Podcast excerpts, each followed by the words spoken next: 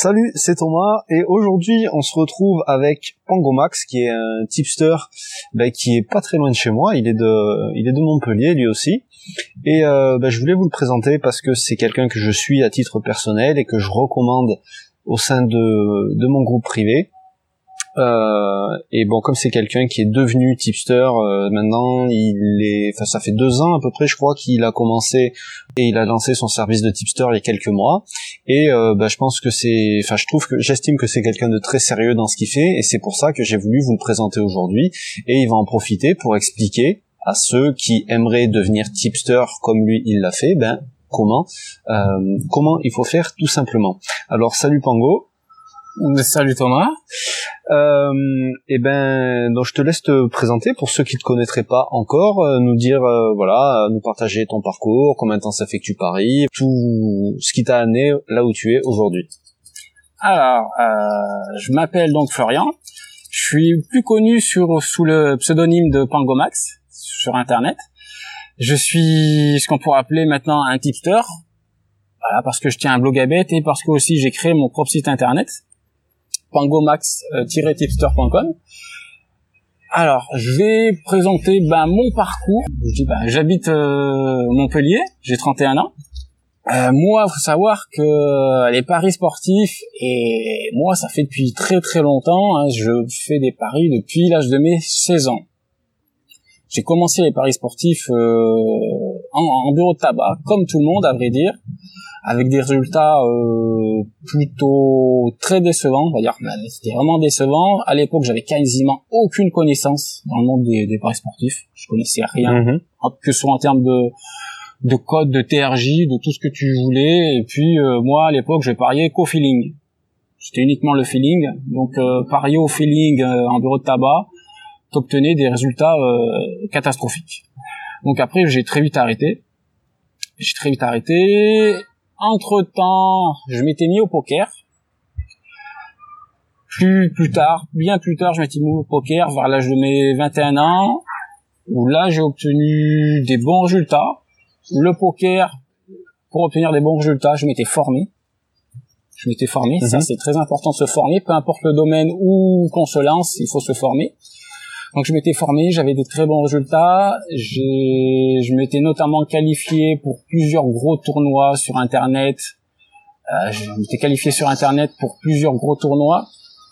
J'avais fait le World Poker Tour à Marrakech, où je m'étais qualifié pour uniquement 20 €. Et j'avais gagné un package qui valait 4 000 €. J'avais fait un tournoi à Dublin, un tournoi à Paris, un tournoi à Cannes. Tout ça avec des qualifications pour juste quelques dizaines d'euros sur Internet. J'étais quasiment ce qu'on pourrait appeler un joueur de poker quasiment presque professionnel. Vraiment, je dégageais un bon complément de revenus tous les mois grâce à ça. Il y a eu l'arrivée après des sites Arjel en 2010. Ça, c'est là où je me suis remis à faire des paris. Malgré tout, on avait des cotes qui étaient totalement pourri, je le savais parce que comparé au .com, on avait vraiment des codes pourris, donc j'ai vite lâché, je me suis consacré plutôt au poker, qui est vraiment ce qui me plaisait à l'époque. C'était là où je gagnais vraiment pas mal d'argent. En plus, les paris, j'avais une vision négative dans le sens où on disait oui, tu paries contre le bookmaker il va pas te laisser gagner, il va te bloquer. Donc j'ai pas vraiment voulu continuer dans ce monde des paris. Et j'ai toujours eu cette passion, en fait, pour le foot. Moi, j'ai toujours adoré le foot. Depuis toujours. J'ai toujours adoré le foot. Et puis, après, il est venu, en fait, l'Euro 2016.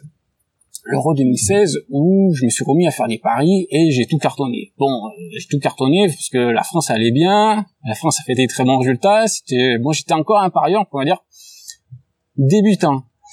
Et je me suis dit qu'il fallait me former parce que c'est comme au poker, il faut se former au paris sportif. Si on veut le faire intelligemment, si on veut gagner, il faut se former, c'est hyper important. Donc après, je me suis formé. C'est là où j'ai découvert tes vidéos. D'accord. Tes vidéos à toi, mais aussi d'autres personnes qui m'ont appris énormément de choses, je tiens à le dire, et je tiens à te remercier parce que tu m'as appris plein de choses grâce à ta vidéo. Et après, qu'est-ce que je me suis formé. C'est là qu'après j'ai découvert qu'on pouvait parier sur les bookmakers.com. Et je me suis dit, ah ouais, il y a des whoopmaker.com où là, les gagnants sont pas limités. Je me suis dit, ah, là, ça peut être intéressant. Donc, je suis très vite passé après l'Euro 2016 sur les bookmaker.com. Et puis après, ben, je voulais aussi tenir un bilan, en fait, tout simplement. Je voulais tenir un bilan parce que pour moi, quand je joue au poker, je tenais un bilan de mes gains, de mes pertes. Donc pour moi, il fallait aussi faire la même chose au niveau de mes paris, tenir un bilan. Donc j'ai tenu un bilan, en fait, sur Blogabet. Et je tiens un bilan, maintenant ça va faire plus de 18 mois que je tiens le bilan, ça, c'est uniquement mes propres paris que je prends sur mon Blogabet, et sur mon Blogabet c'est que des paris foot, étant donné que ma passion c'est le foot. Donc voilà. Ok. Et tu paries sur quel championnat? Alors moi, c'était une spécialité. Et je parie sur tous les championnats. Maintenant j'ai mis en place une manière de parier. Une manière de parier où vraiment je sélectionne certains matchs. Moi, en fait, j'ai remarqué que peu importe le championnat, une analyse, elle se faisait un peu de la même manière au foot. Il fallait toujours vérifier les mêmes fondamentaux. Il fallait toujours vérifier les compos d'équipe, le classement, la forme, les déclarations des joueurs, des entraîneurs, toujours vérifier les mêmes fondamentaux. Est-ce qu'il n'y a pas eu un changement d'entraîneur en cours de semaine? Il y a toujours les mêmes fondamentaux à respecter. Est-ce qu'il y a eu un match en milieu de semaine ou pas? Quel est le match suivant? Il suffit j'ai remarqué qu'en fait, si on est capable d'analyser un match en Ligue 1, on est capable d'analyser un match en Première Ligue, etc. Bon, après, il faut quand même maîtriser un peu tous les championnats, mais au final, je me suis diversifié et je maîtrise quasiment tout, j'ai entre guillemets tous les championnats parce que je parie sur tous les championnats et je marche aussi beaucoup à l'info. Si je trouve des infos spécifiques, sur des joueurs qui sont blessés, si j'ai l'info que tiens, il y a le meilleur buteur d'une équipe qui est blessé, je peux m'en servir pour mon pari. Donc moi, j'ai pas de limitation particulière par rapport à... D'accord, et la plage de cote, le taux de réussite, tout ça à peu près?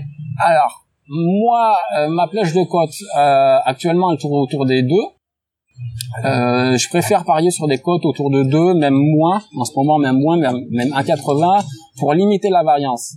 Pour moi, ça c'est très important. Je souhaite vraiment limiter la variance au plus possible parce que la variance c'est un truc qui peut vite tuer un parieur. Parce que sinon, si on commence à avoir des moins 10 unités dans le mois, moins 15, il faut gérer cette variance. Moi, je préfère avoir la variance la plus faible possible. Donc, je parie plutôt sur des cotes en ce moment inférieures à 2. Et mon taux de réussite global, il se situe, je crois, à 54% sur mon Blogabet. D'accord. Ok, et tu fais combien de paris par an à peu près? Alors, par an, j'en fais à peu près 300, à peu près une trentaine par mois. D'accord, donc c'est déjà très correct, ça fait déjà en gros un pari par jour, quoi. Ça fait un pari par jour, je parie après, je peux parier le week-end, parier, ça dépend. C'est pas fixe un pari par jour. Non, ça c'est peut pas être, fixe un pari par jour. Ok, et tu les donnes suffisamment à l'avance, ça c'est quelque chose que moi j'apprécie en tout cas. C'est jamais à la dernière minute, Je les donne à l'avance parce que pour moi, un tipster se doit un peu de se mettre à la place de, on va en parler par la suite, mais à la place de ses, entre guillemets, clients, parce que si tu donnes ton pari 5 minutes à l'avance, les gens, ils ont pas le temps de recopier le pari. Si le mec, il était, je sais pas, au cinéma, il va pas dire, tiens, je reçois un pari de Pangomax, vite, il faut lui donner quand même, je dirais, au moins 3 heures qu'il puisse recopier le pari. Moi, je donne même des fois des paris, même plusieurs jours à l'avance. D'accord. Et donc là, donc t'as fait combien le bilan sur l'année qui vient de passer, là? Alors, sur l'année qui vient de passer, j'ai fait du 7% de ROI et plus de 23 unités. D'accord. Donc, ce qui est quand même très, très bien. C'est très très bien. Moi j'apprécie mon bilan, je trouve correct. Ah oui, non, c'est très très bien. Ok. Et donc là, c'est quand, mois d'août, mois de juillet que t'as lancé ton service? Alors, le tipster. Depuis le 1er août, que j'ai décidé donc de lancer mon service avec un site internet où là je vends mes pronostics en tant que tels. D'accord. Donc je vends les pronostics, je me suis fixé des objectifs pour cette année, donc publier donc à peu près au moins 30 pronos par mois, pour avoir au moins 300 dans l'année, garder un peu cette logique-là avec toujours un objectif que je me suis fixé d'une vingtaine d'unités de gains pour cette saison. Très bien. Bon. Et donc finalement aujourd'hui, c'est pour ça qu'on fait qu'on a cette conversation tous les deux. Le but c'était d'essayer de partager ton expérience, de montrer que finalement tu t'y es mis sérieusement il n'y a pas si longtemps que ça, même si tu as découvert les paris il y a très longtemps. C'est de montrer à ceux qui aimeraient devenir tipster comme toi ben déjà d'une part que c'est possible parce que toi tu l'as fait, mais ça serait aussi de leur expliquer comment faire, de donner les conseils à suivre pour voilà, pour sortir des de ces pages qu'on trouve sur Facebook, de ces escrocs qu'on trouve un peu partout, de si tu veux devenir un tipster sérieux, si tu veux être suivi par des gens, si tu veux avoir des gens qui payent pour recevoir tes pronostics, qu'est-ce qu'il faut faire, qu'est-ce qu'il faut mettre en place et qu'est-ce qu'il faut, bon, dans un deuxième temps, ce qu'il faut surtout pas faire, mais ça on le verra après. Alors je dirais, qu'est-ce qu'il faut faire pour devenir tipster? Moi je pense qu'il faut déjà se dire qu'il faut tenir un bilan. C'est le primordial, parce que si tu tiens pas de bilan, personne n'ira s'abonner à tes pronostics. Donc tenir un bilan, et quitte à faire un bilan qui soit vérifiable, qu'on puisse avoir totalement confiance dans ton bilan, donc un bilan sur Blogabet, ou après il existe plein d'autres plateformes de tipsters. Là, ça permet vraiment de savoir qu'est-ce que tu fais, dans quel sport, on sait qu'est-ce que tu fais, on voit les bookmakers, ça permet d'avoir une bonne base. Et le truc avec Blogabet, c'est qu'il n'y a que les bookmakers étrangers. Il n'y a que les bookmakers étrangers. Sur Blogabet, il n'y a pas du tout de bookmaker Arjel, donc d'où l'intérêt d'avoir accès à ces bookmakers. Et moi, je préconise aussi plutôt d'utiliser des bookmakers qui ne limitent pas les gagnants, comme Pinnacle, comme Fbobet. Là, il y a des liquidités qui sont beaucoup plus grandes que d'autres bookmakers, et c'est des bookmakers qu'on peut quand même accéder en France via un VPN. Donc, il vaut mieux éviter de celui qui fait un bilan Blogabet aujourd'hui, de poser ses paris sur Bet365 ou sur le site qui propose la meilleure cote. Il vaut mieux favoriser Pinnacle et Fbobet en majorité. Oui, il faut mieux utiliser Pinnacle et Fbobet parce qu'on peut y avoir accès. Parce qu'on peut y avoir accès, parce que sinon le parieur français il peut pas avoir accès à William Hill, ou il peut pas avoir accès à Marathon Bet. Donc là, il pourra pas avoir accès à ces cotes-là. Si en plus c'est du marché de niche, personne pourra recopier les bêtes en question. Donc moi, du coup, personne le suivra et personne ne sera prêt à payer. Non, et personne le suivra, personne sera prêt à payer. Peut-être à part quelques étrangers, mais. Donc. Les bookmakers sont importants, faire un bilan de ses paris c'est important. Après, qu'est-ce qu'on peut rajouter d'autre? Le nombre de paris. Le nombre de paris, c'est très important aussi de faire du volume. On peut pas être tipster en faisant que 3 paris dans le mois. Il faut quand même se fixer un objectif, je dirais, d'au moins 200 paris dans l'année, une vingtaine par mois, parce que sinon il faut quand même que les gens puissent rembourser l'abonnement, c'est quand même et faire un bénéfice. Donc oui, il faut quand même faire un minimum de volume. Et donc il y a cette partie-là, et il y a aussi quelqu'un qui veut devenir tipster. Alors tu vas avoir des tipsters gratuits et des tipsters payants, mais celui qui veut vendre ses pronostics, qu'est-ce que tu le recommanderais pour qu'il puisse vendre ses pronostics? Parce que il y a quand même ce côté-là qu'on n'aborde pas forcément, mais moi je le sais parce que sur le groupe privé il y a des gens qui veulent venir dans le groupe, mais ils espèrent trouver que des tipsters gratuits, et malheureusement un bon tipster ça se paye. Donc celui qui veut devenir tipster et qui veut devenir tipster payant, à partir de quand, à partir de combien de paris, enfin voilà, qu'est-ce que tu lui recommandes, toi? Je recommanderais d'être gratuit la première année, sur ces 300-400 premiers paris, d'être gratuit, parce qu'en étant gratuit, ça lui permettra de se faire connaître. Il est gratuit, on voit son bilan, les gens s'abonnent, ils vont recevoir les bêtes, ils se disent tiens, et ils se disent ah il est bon, je gagne de l'argent avec lui. Et si une personne a déjà gagné de l'argent tout simplement avec le tipster lorsque le tipster était gratuit, lorsqu'il passera payant, il voudra prendre un abonnement. Donc voilà, moi je pense que la première année sur une base de 300-400 pronos. D'accord, pas faire trop vite, pas au bout de 4 paris gagnants vouloir passer payant, ça c'est le meilleur moyen d'être pris pour un escroc déjà, un vendeur de rêve. Et puis même sur un mois ou sur 3 semaines, tu peux pas garantir que les résultats vont suivre tout le reste de l'année, quoi. Non, à vrai dire, un bilan sur 3 semaines, c'est pas du tout représentatif d'un bilan sur du long terme. Et donc il faut plutôt derrière qu'il y ait un vrai bilan, que les gens puissent avoir confiance dans le bilan. Et même un tipster gratuit, on s'abonne pas à un tipster gratuit qui a juste 2 mois de bilan ou qui a juste 150 pronos. Faut vraiment. Ouais. Et autre chose que moi je juge important, c'est la gestion de la mise. Parce que suivre des tipsters qui te font prendre des risques, beaucoup de risques, ça peut être vraiment dangereux. Qu'est-ce que tu recommandes? Enfin, déjà, toi, comment tu fonctionnes de ce côté-là? Et qu'est-ce que tu recommandes? Alors, moi, au niveau de mon fonctionnement, je fais que du flat betting à 1%.